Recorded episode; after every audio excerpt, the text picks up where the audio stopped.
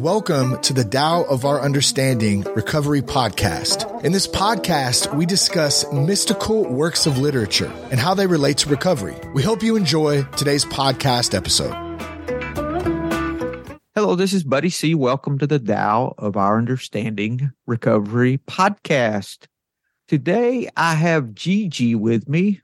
Gigi, thank you for being with us before we get started, any announcements go to buddyc.org.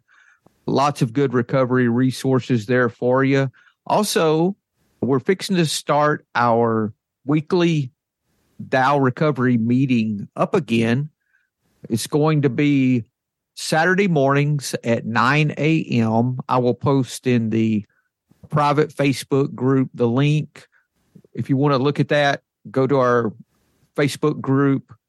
Everyone's invited to come and talk about how the Tao has enhanced their recovery. We'll start with the first verse of the Tao Te Ching. I decided I'm not going to look at any notes from our prior discussions so that we can talk about how our experience, strength, and hope applies today. So we're going back through all 81 verses, starting with the first verse in this first meeting. Um, so check buddyc.org out or the Tao of Our Understanding Facebook group. It's a private group. You're welcome to join. Gigi, good to have you today, ma'am. Thank you so oh, much. I'm so glad to be here, buddy. Gigi, why don't you tell us a little bit about what you have going on in the recovery community? I know you've wrote a couple of books. You work with a lot of ladies in recovery. Tell us where you're at with all those projects. I'm definitely immersed in the 12th step, a lot in the 11th step, because when you step out there and decide to go public with your writing and your thinking, that can be a little daunting. so it's neat that our higher power nudges us to go in a direction that we hadn't thought of before. I hadn't really thought of writing a book. And then, then we go, what? we get scared and then we get the courage and just the right resources come pitching into our lives. So a book that I ran into was just like the book I wanted to write. And through the years, the first one came out in 2018. It took about four years to write it and get it all ready. And then I bet you didn't realize how much work that was going to be. I bet you, I thought it would happen just super quick, but man, it is a process. Correct. And I, I had a contract for an education book in the middle of it, which was wow. pretty labor intensive with a, well, my partner, two other co-authors, but it, it slowed down the process. And, and then the latest one just came out in February. But what I'm doing currently then is I, I haven't created a Facebook page. I do have Gigi Langer author, and then I have Gigi Langer on Facebook. And right. so I post things once or twice a week, sometimes three. I do a weekly blog and I have a bunch of subscribers on my website, which is gigilanger.com. And what's Pretty the name simple. of your books? Okay, the first one is called 50 Ways to Worry Less Now, and it's about reject negative thinking to find peace, clarity, and connection. Ah. So that one I wanted to write because I realized the techniques that we were learning and the tools were so valuable for everyday life life.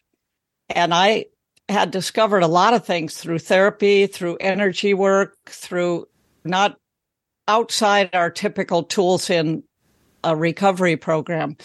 And I wanted to offer those to people in a form that would give the story of where I was having trouble, how I discovered the technique, and then a little set of direct, the research behind the technique, and then a little set of directions. If you want to do this, clearly I'm a former teacher. That's so valuable especially Thank to you. folks outside of recovery. It's valuable in recovery as well, but what has been the response from people that are not in the recovery community? Has it, I imagine it's been very positive. It's, I know of one gentleman who was 12 stepped by it. He quit drinking after he read about my, what my therapist suggested that I do. And I'll tell that in a minute with my story. But yeah, However, because I communicate mostly with the recovery community on all the social media things, I think most of the people who buy it are in the recovery community because and therapists. A lot of therapists buy it because instead of having to say, here's how you do Byron Katie's turnarounds or right and then teach it to them in the therapy session. My book has an example approved by Byron Katie on exactly how to do that. Is it true? Is it true? And the turnarounds. So it's a resource for a lot of therapists. That's good. That's good. Yeah. Yeah. Isn't it great to be used in that way? Yes, it is. Yeah. It's been a fabulous experience. And I think the biggest part is connecting with so many other people in recovery. And not that many people actually write back and say, Oh, this really helped me. I do have a little quiz, a worry quiz, self assessment on my, wow, my website. And so people have said, I started out at this level before I read the book and now I'm lowered my worry quotient to this. wow. So that's been fun to get. I'm going to I'm going to put in the notes to Gigi your webpage link so they can get to your webpage and get more information about you. So right. that's and we've connected I, every step's on the path is how I look at this and I think we started connecting when I got you to speak for the fourth dimensioners meeting when it was began at the first of the pandemic. I think that was when we started communicating, and uh, we've got a, a good friendship from just everything that's gone on. It's amazing how things just line up. It is because I had heard about that you were doing online meetings at the very beginning of the pandemic. And I had been involved with Mark's podcast recovered cast. Yes. Before that, yes, before that, when I was still in Michigan. Then we started seeing each other in his podcast. Then you wrote your book, and I wanted to read it and give you a review for it. And then, of course, I went into my editor mode and made a few suggestions for you. and thank you. I appreciate that because I needed, I am not educated. I graduated high school, went to vocational school went to night college one quarter. That's all I did. Eh, so I am not a writer, but it has been a pleasure. All the people that have been placed in my path to help me. I think it's helped me not to get so ego driven with this that I have to depend on others in some aspects. So it helps me keep my ego in check. It comes out. Don't get me wrong, but I, it's really helped me to see my powerlessness. It has. It's, it is just amazing how when we have a dream or a vision or an inspiration, and even though our whispered lies, which is one of my key concepts in my books, that the negative thinking, many people call it the committee that's so helpful right. to us. it whispers, you can't do this. What do you think you are? And then the people and the resources just start pitching in like little love letters from our higher power that help us keep moving forward because it makes it easier. And it's always a group effort, just like yes. anything in life that's valuable. Being of our maximum use, right? Yep, exactly. That's why we're here. Yes. So you want to tell us your story? A little sure. bit of your story? Yeah. I was a person who had trouble diagnosing myself as an alcoholic because in high school I drank a few times and got deathly ill. And also, even in college, it wasn't that often. But what made me vulnerable to want to numb my feelings was being the youngest in a family of four with an alcoholic father and my mother being depressed and worried about him constantly, and me being a highly sensitive person in this group of very outgoing, loud, raucous family, and just feeling like an alien.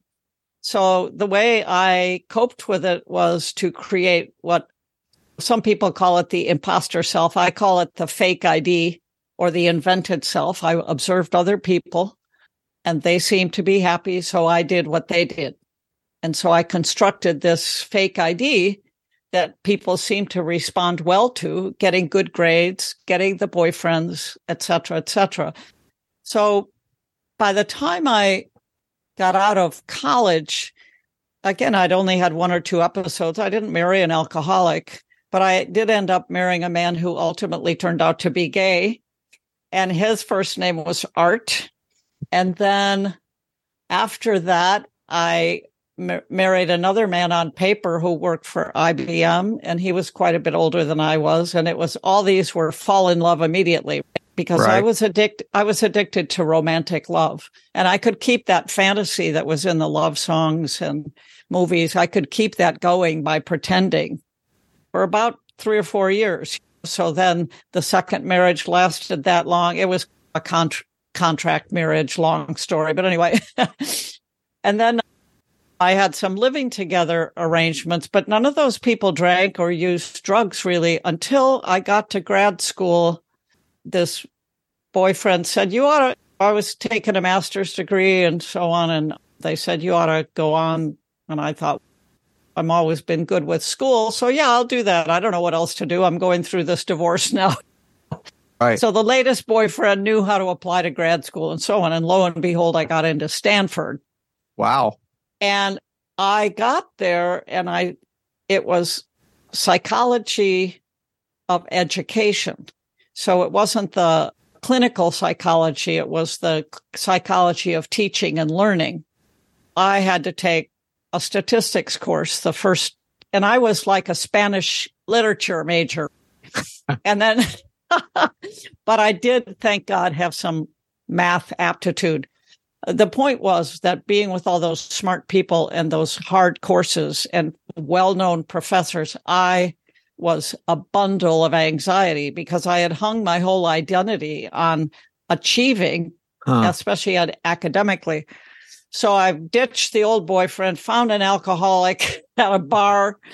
he grew his own marijuana and the whole four years I would get rid, finish my work at my little carrel at Stanford, and then I'd go to the my Cheers type bar where I was a regular. Right.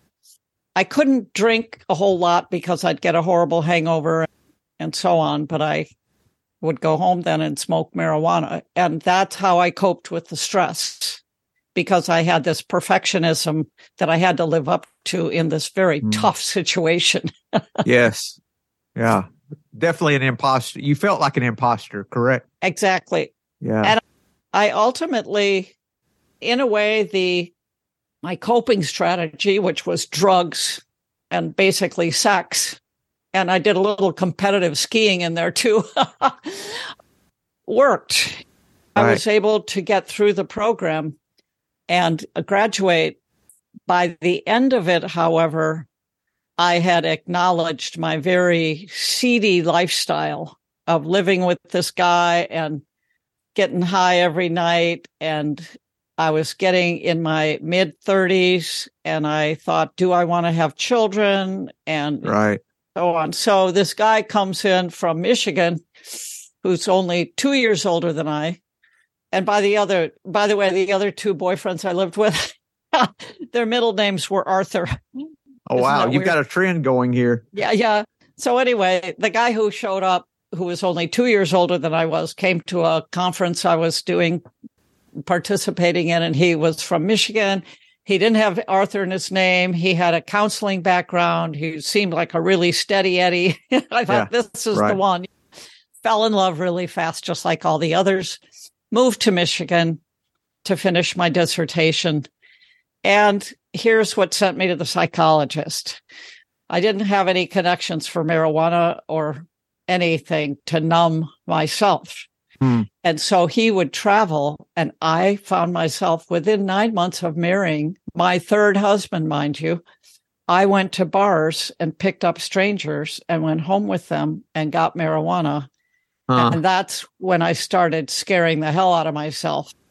So, and lying telling stories and showing up at work hungover and probably with that awful hangover smell that I never even was aware of. right.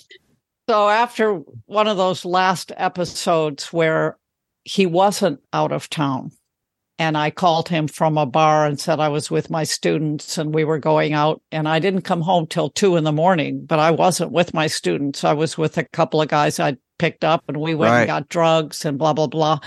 That's when I called the psychologist and said, "What is wrong with this picture?" It's interesting how the paradox between the substitutes we use for the higher power have to keep increasing, keep elevating. They never stop. That you always need more, more, more, regardless of what you're talking about. And that contentment that we get when we surrender, it's amazing the difference in those things. And I don't need more and more for my higher power in that regard for me to feel the peace and joy that I'm looking for. It's just Exactly. surrender. That's amazing. I never thought about that before. Thank you. It's a good point because I would say that my rage over my lack of success with my fake ID, which I constructed to make me happy, Yes. kept failing. Divorce number one, divorce number two, divorce number three, even grad school, all this stress and having to up the drugs and alcohol and the promiscuity, and then getting to Michigan with the third husband and still, Hmm. and it was a rage inside of me, really, that Wow. I took a long time to acknowledge because my formula was not working. Hmm. Yeah. Did how long once you got into recovery did it take for that to leave? I'm just curious. I know you're going to talk about those Mm. things. Maybe you just need to talk about it in your story. I don't know. I was just curious because I know it's a process. We don't. What's the saying in AA that we didn't get this far into the woods overnight? So how can we expect to to get out of the woods overnight? We have to make this journey out as well. Yes, I would say the quick the quick story about stopping drinking was that the therapist said you're in the early stages of alcoholism, it's in your family, try having two drinks, no more, no less. And I did Right. that experiment for 6 months because with a high bottom uh, because I didn't drink all the time. It was episodic. So sometimes when I did his experiments, sometimes I'd have two drinks and stop. And other times I'd have two drinks and three drinks and four drinks and close down the bar. And, Right. and I, then after six months, I realized I cannot predict when I'm going to do something crazy if I put one drink in my body. Mm-hmm. And the therapist had been suggesting I'd go to meetings. And it turned out my third husband, who was a counselor, knew about alcoholism and had been attending Al Anon Wow. And- at one moment of willingness, he said, What would happen if this were your last drink? Huh. And the next day, he and I went to a meeting. He went to Al Anon and I went to AA, and I totally related. So, in terms of the rage, that didn't come until later. I could relate to the desperation and the craziness and that there was a solution.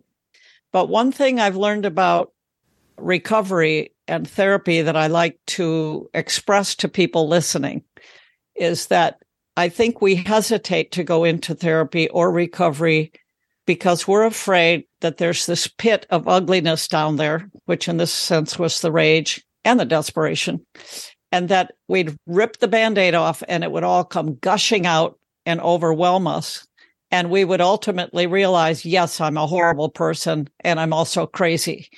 So what I learned in recovery was those aspects of me that needed healing only came out in layers. And I lay out each of those layers in chapter five of 50 Ways to Worry Less Now. So it's once I said the third step prayer, my high, higher power was on board with regulating what I came to own when.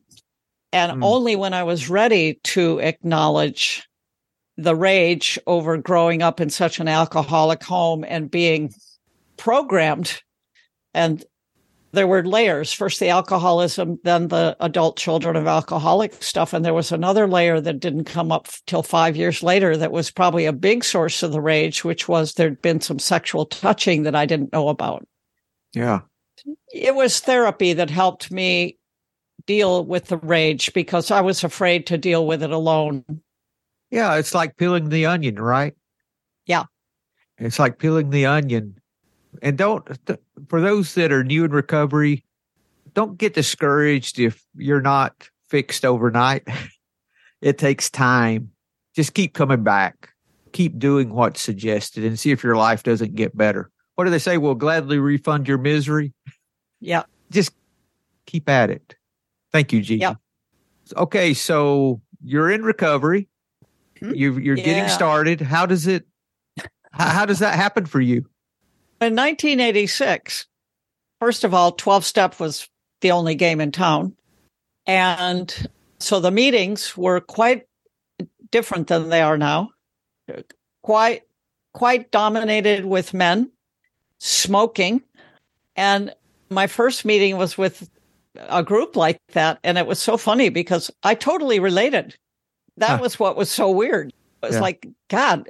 And I, I was relieved, really relieved that Mm. there was a solution. And the next day I went to a women's meeting and I still am in touch with one of the women I met there. Huh. And because it's been 37 years. And, but I, here's the deal. I was a person who would have one foot in and one foot out, always an escape plan in the merit, everything. So I went to about two meetings a week. They said I should go to women's meetings. They said I should get a female sponsor. It took me six months to get a sponsor of going to meetings. I didn't drink during that time, which is quite amazing, but I was in therapy. And the thing that ha- that I had to realize later was that I loved interacting with men. I had been able to use my body and so on to deal with men my whole life. I knew how to do that. It was the females I didn't know how to relate to because mm. I couldn't use any of those old tricks. And I and, and I wasn't cognizant of that, but I I was aware of how uncomfortable I was relating to women. And yet their unconditional love, their honesty, their teaching me and loving me kept me coming back. And eventually I did ask a woman to be my sponsor. And she said yes. But part of that fake ID thing was that I didn't think I, it's the base belief I am not worthy of love. And so I was afraid to ask anyone to be there for me because I didn't think I was worthy of love because all the love I had gotten was through manipulating men. that's such a strong tool of fear is that Yes. that i'm unworthy Yes, it is. Yep, it Mhm. is. And I wonder if all of us have that concern at some level. And we try so many things to prove our worthiness and they just don't work and they don't work and they don't work. Yeah I, I have the same thing gigi. Even now someone will congratulate me on the book or something and i'll think if you really knew me yes. you know that's what you're talking about and i have to let those I- i realize i'm not those thoughts and i don't have to buy into that. And i i said no that's just a thought. I'll let that pass on through. That's not true. I don't believe that Yes.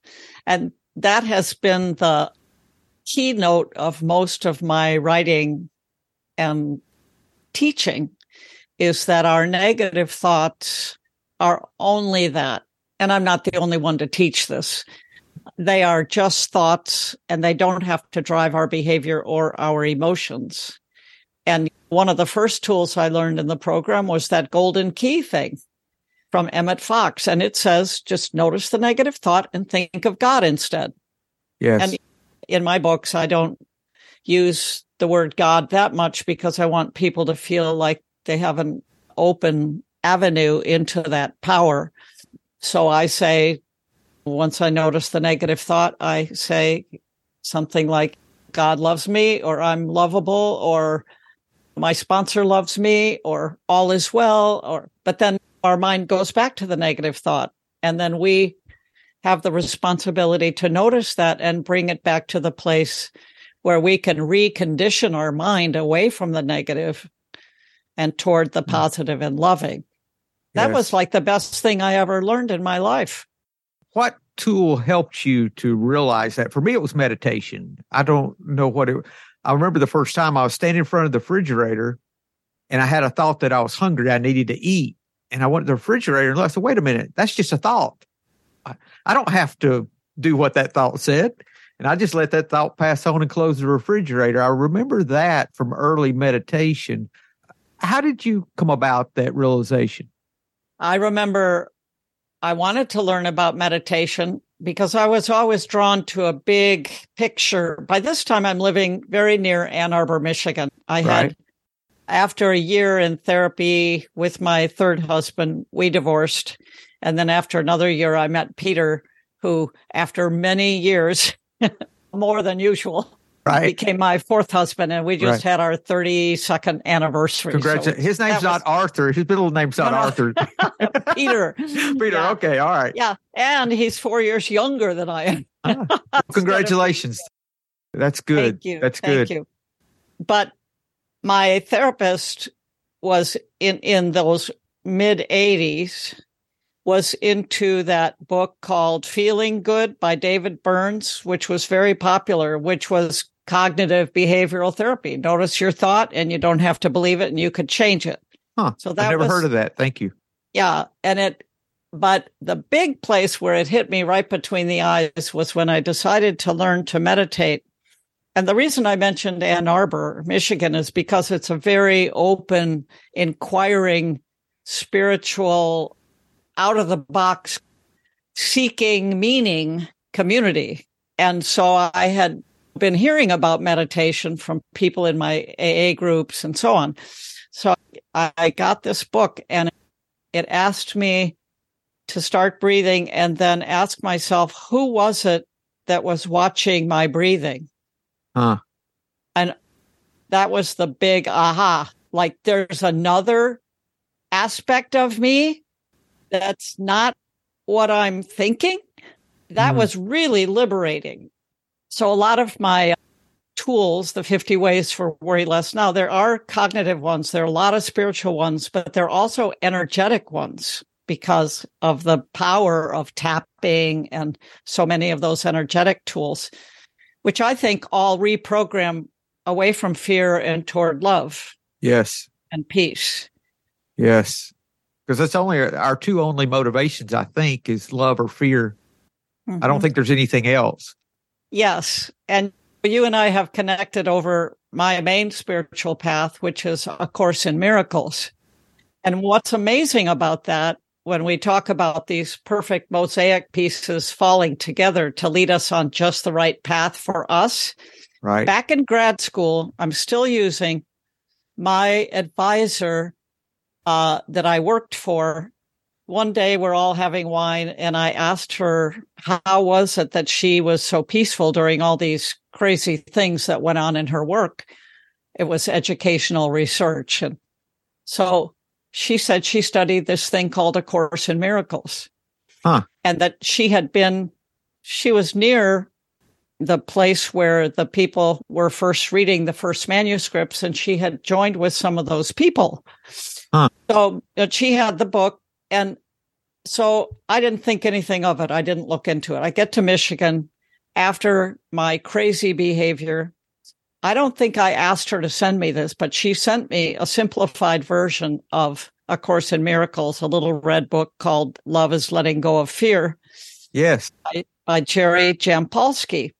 Yes. And driving back and forth from Dearborn to Ypsilanti in Michigan, I would listen. I got an audio tape of it and I would listen to those lessons. And I believe that opened me to receive the willingness to go to AA. And then when I got my sponsor, guess what her primary spiritual path was? A Course in Miracles. Uh-huh. And this is 1986, 87. It wasn't that mainstream then. Right. Right. It hadn't even been out for 10 years. And then I, another friend, and we started a, a Course in Miracles study group, which as you said, the main, it's not the only place that teaches it, but it really educates us and gives us an experience of what it's like to either be in fear or to choose love. And then, of course, Marianne Williamson's book came out, Return to Love. And that became a bestseller in the 80s. And that's all about A Course in Miracles. And that went viral, so to speak, except we didn't have the viral then. Then I started going to Unity Church, which is not Unitarian, but a very recovery friendly type of church that's all over the country and the world.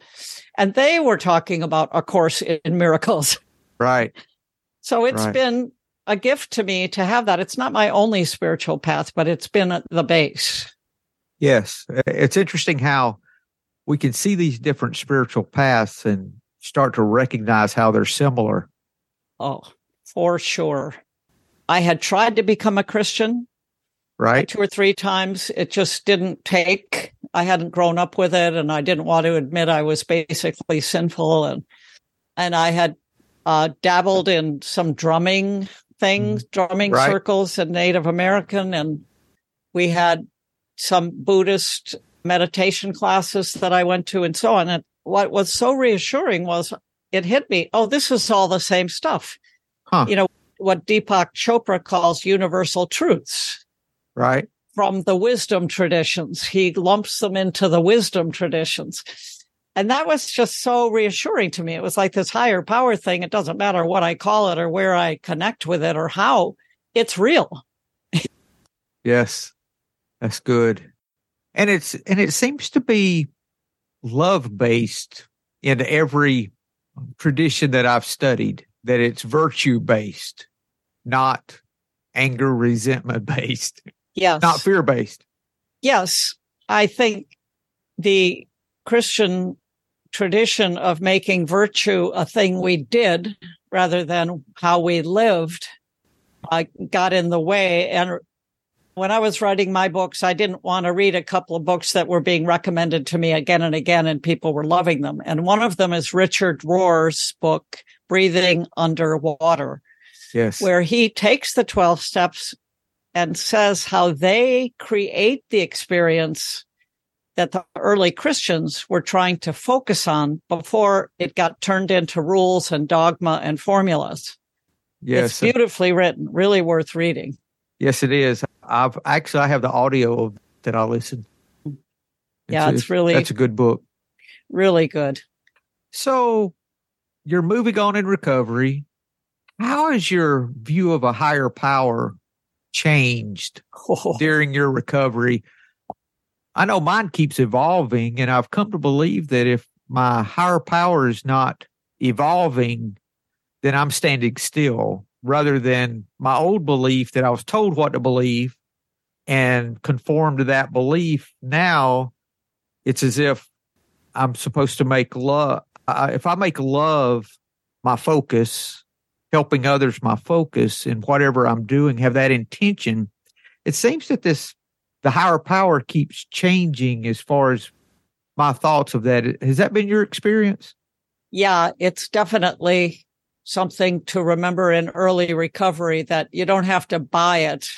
If Right. people talk about God or whatever, you can make the group your higher power. You can, there's just something there that represents hope. And if you just follow the directions, no one's trying to make you into any kind of spiritual path, but you need some force bigger than our fear. Yes. That's the key. And so for me, I had tried to be a Christian. Then I got, I was very leery of getting into an AA group because I thought they were going to try to get my money. They were going to try to get me to take on leadership roles. They were going to coerce me. And I am a very coercion adverse person. Even when a computer program tries to manipulate me into something, there's a little spark of anger there. so when I sat in the in an AA group and all they wanted the primary purpose was to stay sober and help others stay sober and they lived that and they gave me hope and were glad to see me come back gradually i started to believe that no matter what they called it i didn't have to freak out about it And also about a year into recovery, these friends took me to the Unity Church. And that, that guy was, had 30 some years sober, their minister there. Huh. His name was Jack Boland and he's passed away now, but he was the first person I heard speak from the pulpit where my bullshit detectors did not go off. It right. was like, oh, this feels like truth. Yes. And there was no focus on sin and punishment or guilt. It was love. It was, right. and a, so even though I was leery, I was open to something as long as I was able to fashion it myself, which I love that language as we come to believe the higher power, however we come to that of our understanding, which really you talked about the experience. And I think understanding really folds in the experience because what convinced me was I was not drinking. I was not sleeping around. I had less stress at work because I had ta- begun to tackle the perfectionism. I just started to have more peace of mind. I had connections with women that were authentic. There's no romantic tinge to them. It was real. And life then started to have a huge amount of relief in it because I was being unburdened. Right. As I did the fourth and fifth and sixth and seventh and started getting free. So what was that power that was helping me get free? I could not remove those, the perfectionism all by myself. I had a little help. I don't think our higher power makes bad things happen, but I think my stress at work and trying to live up to a professor, assistant professor position. In the first year of sobriety, I injured my back. I had major surgery. In my second year of sobriety, I was lying down flat at AA meetings because I, my back, I couldn't sit for more than 10 minutes. So all this chronic pain. And I then sometimes had the excuse to not go on a business trip that I had scheduled that would have been way over committed and right. not good for me. So my physical ailments helped soften me up because I couldn't control them. Huh. And I was left with either f- physical pain. So that's when somebody mentioned to me the Buddhist teacher, Pema Chodron. And that was my second year of sobriety. And she wrote that beautiful book, When Everything Falls Apart. And it's Pema Chodron. So I read that. And for the first time, she, I got the idea you know how, how, when you read something or you hear something, there's one big idea that knocks you between the eyes? yes. And her book said, sit with the pain in compassion, self compassion, hmm. and compassion for myself as a human being. Even though my essence is spiritual, I'm a human being having this experience. And my spiritual being could be with myself in loving comfort and patience. Hmm. That was a revolutionary concept because I had been whipping myself into productivity my whole life and to rest in my weakness. Yes. In my disability. And then in your in powerlessness, my, really. Yes. And in my, then that got me softened up. Then a few years later, I had two frozen shoulders where I couldn't lift my arm any higher than this, couldn't steer my car, had to give up my most of the sports I was engaged in. And that really, again, I was disabled, but it was temporary, but it went on for two years, chronic pain, ah, lots of surrendering. so I think I might have been so used to emotional pain which did help me get into the program. But it was the physical pain that kind of broke myself, I think. And it was a beautiful gift. Hmm. yeah, I'm with you.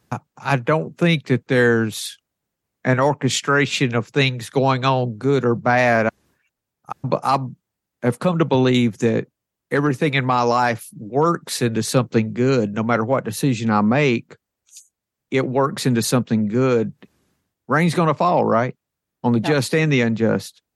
Uh, but it's going to, but I'm taken care of. yes. I'm taken care and, of. And that is the ultimate spiritual belief. I am loved. I am lovable. I am loving. And that is the center of who I am, which is why I wrote this Love More Now, the second book that just came out in February, because I think the best metaphor for love is an open heart. Yes. It's not closed down by bitterness, resentments, fears. And I would say that our whole spiritual path in recovery is a path of removing the blockages to love yes. through the house cleaning, through our experiences, through being open to being taught through various traditions to open that heart. And that is a process. I still have a part of me, I'm an introvert. So when I run into my neighbors, I want to run the other way. And yet I've been, and I'm very giving and loving to lots of other people. So I'm trying to find a balance. I'm not, I don't want to beat myself for that. On the other hand, I think God has me aware that I could be a little more loving in the moment, which I always said I don't have time.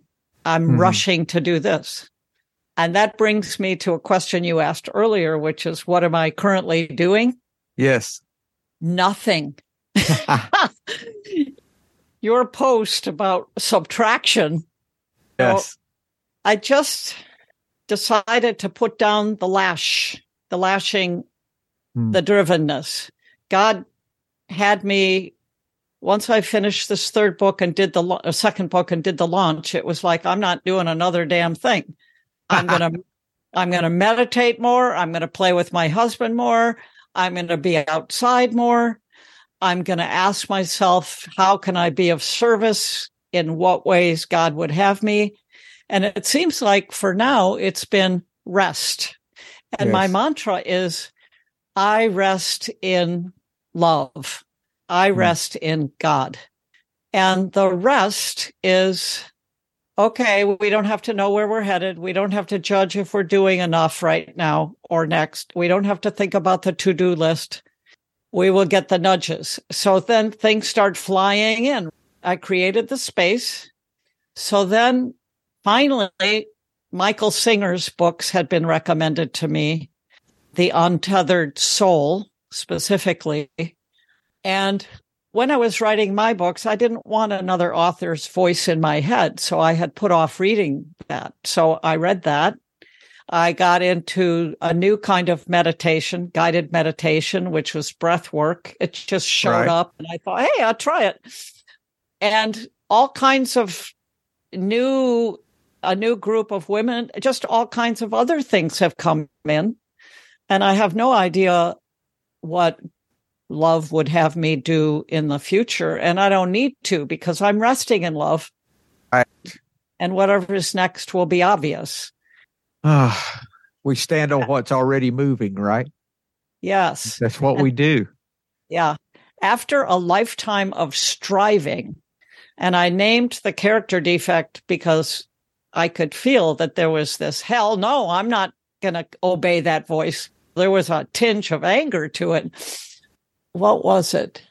Driven, ego driven striving or fear driven striving. Right. And that was what I did my seventh step with, and my sixth step, and my fourth, and my fifth. Just, just Did, isn't there a big book quote that says that we give up arriving for a lifetime of striving? Is that a big book quote? It's something in recovery, I remember. Oh, neat. Yeah, I don't know it, but Uh, that's it. Yeah, yeah, that's it altogether. If it's not, it Yeah. should be. So yeah, that's a good yeah, one. yeah, yeah. Oh, I've been writing about that in my blogs and newsletters. And the other thing I've been writing about is Jerry Jampolsky's stripped down version of A Course in Miracles, where all the God language is out. He was a medical doctor who worked with children with long term illness and their families. And he created 12 basic principles, which to me are those universal truths. There is no only now, and so Right. on. And he used those to create these programs. They're groups, just like 12 step, except they're called attitudinal healing. They're all over the world. And they're for, then he got into working with the AIDS population. And then he has a training of attitudinal healing facilitators that I went to with my mentor, Jane from grad school, the one who Wow. first mentioned ACI. Yeah. And uh, so anyway, I've been writing about that because if anyone's feeling like they just want a set of principles without all the complications, you know, Right. so I've been publishing those in my blog too, writing about that. And where can they can find your blog at what website? gigilanger.com. Good. Good. Yeah. Okay. That's good. Yeah. Yeah. Love is Letting Go of Fear is a book that I go through with sponsees. Oh, really? Yes, we read that together after we work the steps and the traditions. We go to reading books, and that's one book I've read with a couple of sponsees. We read several different books, but that's one of them that we, I we just read what they want to. I said, "Here's some books I'd suggest." They said, "I'd like to read this one." I said, "Okay, we'll read that." Oh, We- how neat. Yeah. We've read everything from that to the short history of Chinese philosophy. We got halfway through that and quit. Oh, the short history was over 400 pages. but we, I said, I don't think this is good enough for our time. He says, I don't think so either. Let's stop. I said, okay. So Mhm. we'd move to something else. But yeah. that's great, Gigi. That's great. I just wanted to underline how you are flexible in your sponsorship, where we're guided by love, higher power to adjust to what our higher power nudges us to, and the person themselves will say, This makes sense to me. And therefore, I'm interested in learning more about it. So that it's important to know that a sponsor Uh, there are some people who really need to be kicked in the ass, but my experience sponsoring women is that most of them want an open, loving, caring sponsorship that allows them to come, that helps guide them toward what's going to be spiritually meaningful to them at that stage in their recovery. So reading those books is really a cool idea. I like that. You, and one thing I found too was it's not the sponsor that attracts the sponsee. It's the sponsee that draws in what they need. Oh, So the teacher shows up when the student's ready. It's not it's not the other way around. You would think my ego would say, "Oh, they're going to learn I'm here to teach them." That's how my ego would like to take that. But it's the opposite. They're drawing out of me what they need. Yes. If I'm open like you're talking about. Yes. An example of that is I just got a new sponsee. I had also one of the things that was while I was resting, I watched The Chosen TV series because I was looking for something that would rate it really high. And I, I knew it was about Jesus, but I didn't let that stop me. And it was so profound and entertaining and wonderful. So this new sponsee I get after watching it is a very strong, loving Christian. And I had been a little skeptical or distant from a more strict Christian conception of Jesus.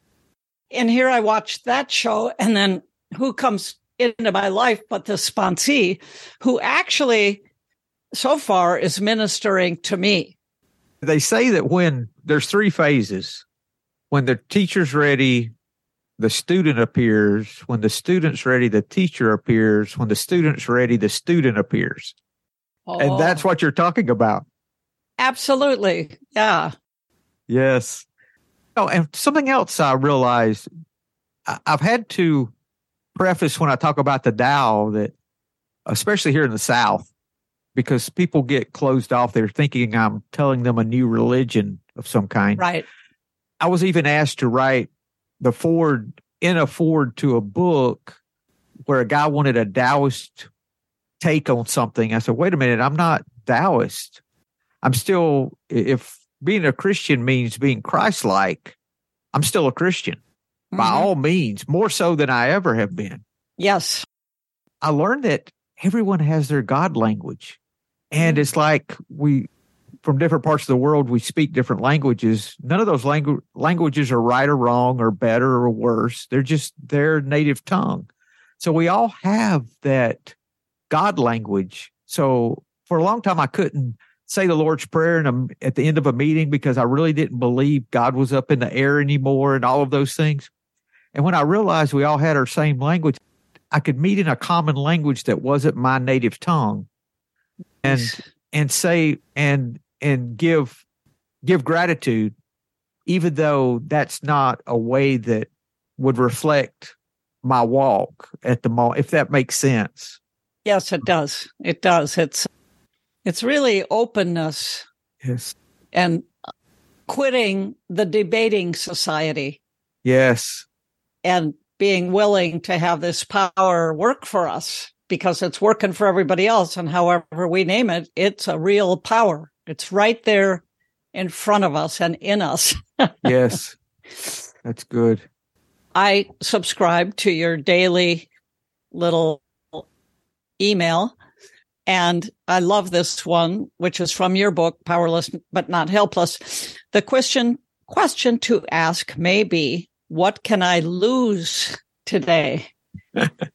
and a big concept in Course in Miracles is the undoing of old beliefs, the undoing of the fears.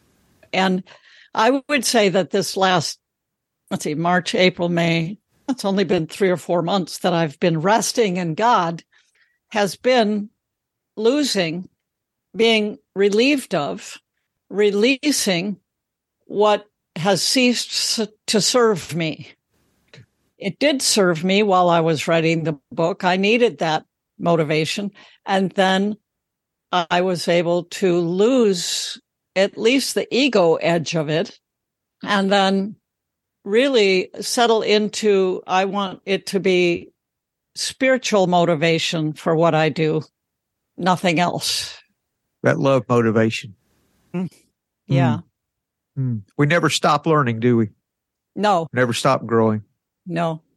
Never stop surrendering, I guess is another way to say it. Yeah.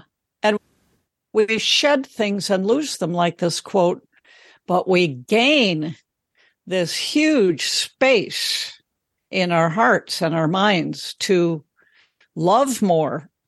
Every subtraction, everything we lose that used to be a survival strategy or whatever, creates this beautiful space. That's the culmination of the third step, isn't it? We decided to turn our will and our life over to the care of God as we understand it. And that's really doing what we decided to do in the third step.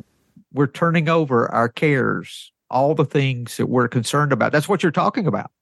Yes. And the middle part, which is my favorite part, relieve me of the bondage of self. That's the subtraction. That's the losing. Yes. And why do I want to be relieved?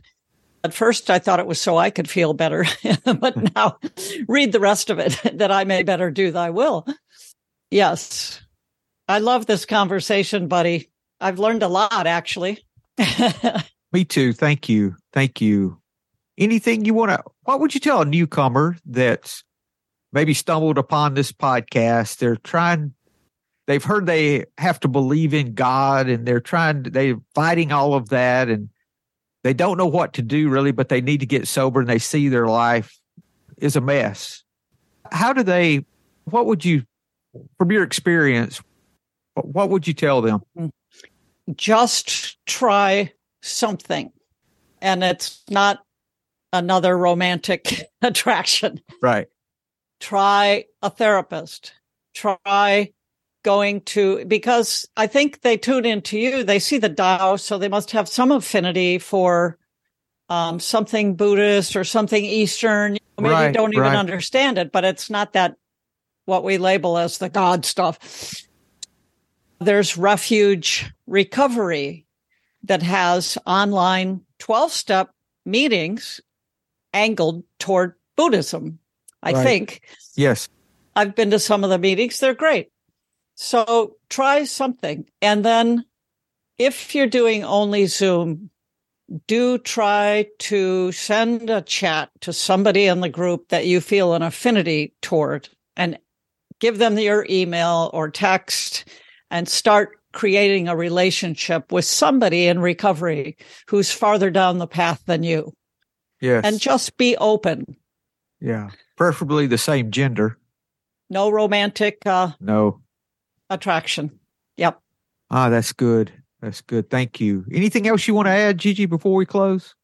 I, I think just remember that the only thing that's real about us is this center of loving energy that's our true self, that is all goodness. And if you think what's in the center of you is all badness, that's not true. You, Yes. this spiritual path, this awakening, this growth is into being a loving, beautiful person that you've always been. And, and nothing can ruin that.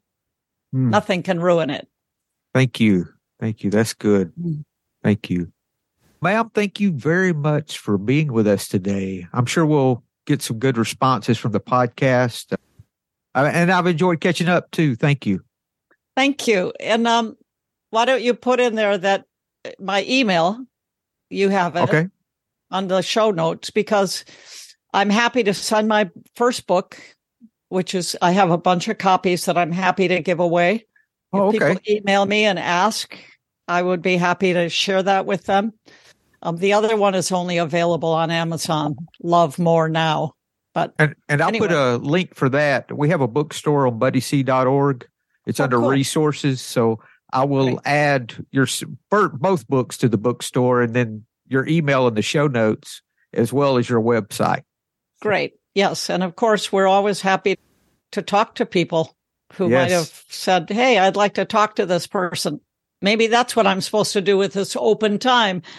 Who knows? Uh, but if we're open, we'll be guided in the right direction. All we have That's- to do is be open. We don't have to make it happen anymore. Yeah. Such a relief. Ah, I was never designed to do that. And I thought that was my only job, you know? Yep. Thank you so much, Gigi. You have a great Thank- day. Thank you, buddy. Take care. Hello, this is Buddy C. I wanted to make you aware of several recovery related resources that I've posted in the episode description. These resources include a list of recovery podcasts, a free sober meditation app, daily recovery email, shared Google recovery calendars. Hope you put some of these resources to use and have a great week. Thank you for listening to the Tao of Our Understanding Recovery Podcast. If you enjoyed this episode, please share it with your friends in recovery.